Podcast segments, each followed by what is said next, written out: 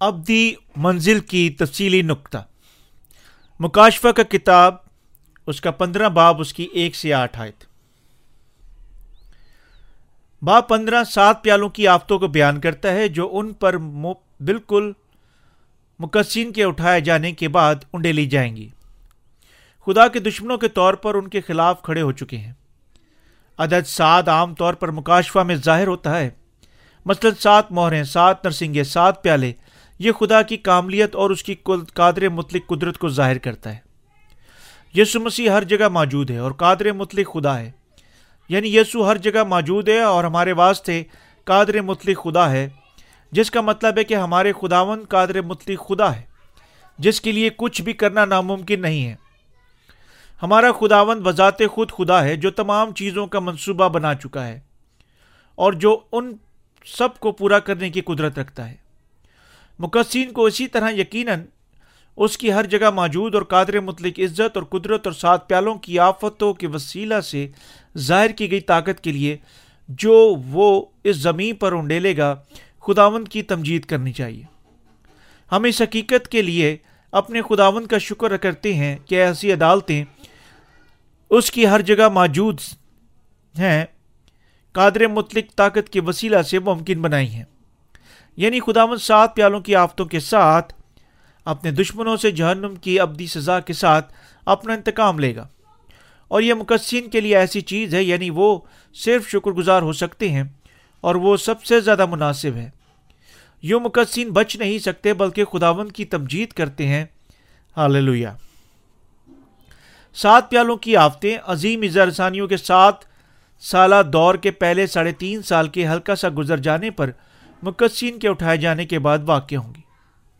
ان ساتوں پیالوں کی آفتوں کی وجہ سے خداون کے دشمنوں کے دل رنجیدہ ہوں گے اور جو ہی وہ پائیں گے کہ ہمارے خداون قادر مطلق خدا وہ اس سے خوف کھائیں گے۔ پہلی آیت میں بیان کیا گیا کہ آسمان پر ایک اور بڑا عجیب نشان آخری آفتوں کو بیان کرتا ہے جو زمین پر ہے اور سات پیالوں کی آفتیں نازل کی جائیں گی۔ دوسری طرف بڑا جملہ اور عجیب ہمیں جو بتاتا ہے کہ وہ سرخی بات ہے۔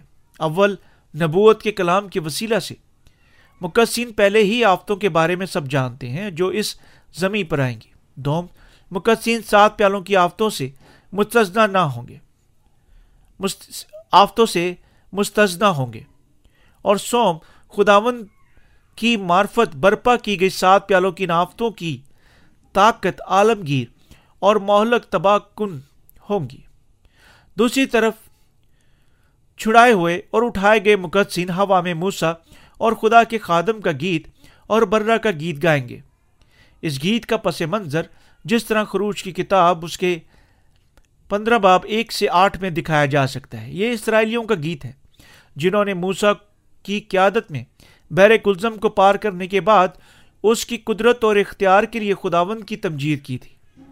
وہ نہ رہ سکے بلکہ مصری فوج کے تعقب کرنے کے لیے میاس مایوس کن حالات سے اپنی طاقت اور اختیار کے ساتھ انہیں بچانے کے لیے خداون کی تمجید کی۔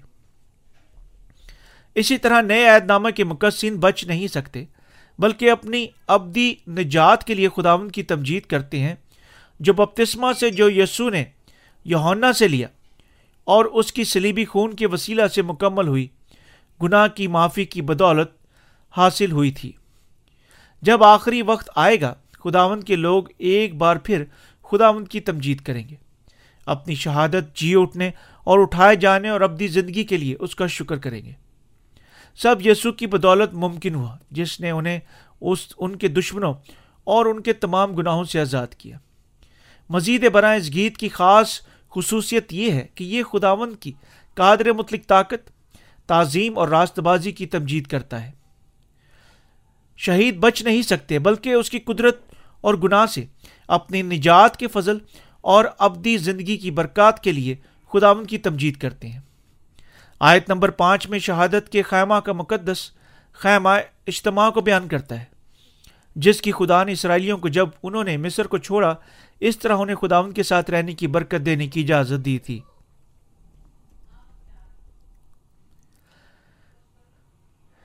آیت نمبر چھ میں چمکدار پوشاک خداون کی راست بازی کو بیان کرتی ہے۔ یہ آیت ہمیں بتاتی ہے کہ فرشتے خداون کی راستہ بازی سے ملوث ہوں گے اور اس سے عدالت کی قسم کا کام کرنے کے لیے اختیار حاصل کریں گے، جسے کبھی کوئی دشمن رد نہیں کر سکتا۔ آیت نمبر آٹھ فرماتی ہے، اور خداون کے جلال اور اس کی قدرت کے سبب سے مقدس دھوئیں سے بھر گیا۔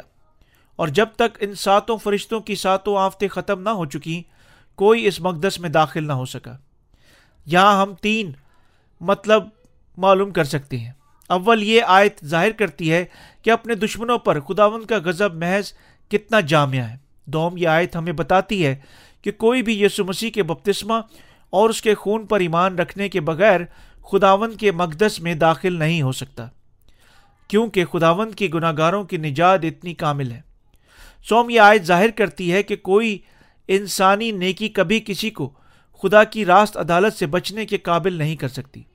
اور یعنی صرف یسو کے بپتسمہ اور اس کے سلیبی خون پر ایمان رکھنے کے وسیلہ سے کوئی شخص گناہ گاروں پر انڈیلے گئے خدا ان کے غضب سے بچ سکتا ہے۔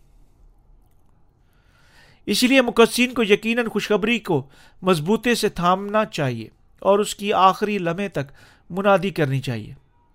اور وہ جواب تک اپنے گناہوں کی معافی حاصل نہیں کر چکے ہیں۔ احساس کرنا چاہیے کہ وہ خداون کی راست عدالت کا سامنا کرنے کے پابند ہیں اور انہیں یقیناً اتنی جلدی، جتنی جلدی ممکن ہو خداون کی معرفت عطا کی گئی، پانی رو کی خوشخبری کی جانب لوٹنا چاہیے۔ یہ حوالہ ہمیں دکھاتا ہے کہ جس طرح عدالت جو خدا سات پیالوں کی آفتوں کے ساتھ اپنے دشمنوں پر نازل کرے گا، تمام آنکھوں کے دیکھنے کے سامنے کامل ہے۔ کوئی بھی کبھی اسے روکنے کے قابل نہیں ہوگا، جب تک گناہ کی یہ پوری عدالت مکمل نہیں ہو جاتی۔ مکاشفہ کی کتاب اس کا پندرہ باب ہمیں دکھاتا ہے کہ مخالف مسیح شیطان بدرو ہیں اور وہ سب جو خلاف وہ سب جو خلاف ہیں، پانی اور روح کی خوشخبری پر، جو مسیح کی محبت کے وسیلہ سے ہمارے لیے مہیا کی جا چکی ہیں، ایمان نہیں رکھتے ہیں۔ ہمارے خداون کے دشمن ہیں۔ میں خداون کا خدا کے ان دشمنوں سے اپنی آفتیں نازل کرنے کے وسیلہ سے یعنی انہیں پرکھنے کے لیے اس کی تمجید اور شکر کرتا ہوں۔ یہ صرف مقصین کے لیے خدا کے بندہ موسا کا گیت اور برا کے گیت کے ساتھ خداون کی تنجیب کرنا مناسب ہے۔ کوئی شخص ہماری اور خداون کی راستہ بازی قدرت اور تعظیم اور سچائی کی تمجید کو روک نہیں سکتا۔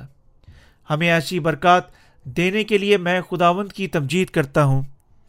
ہاللویہ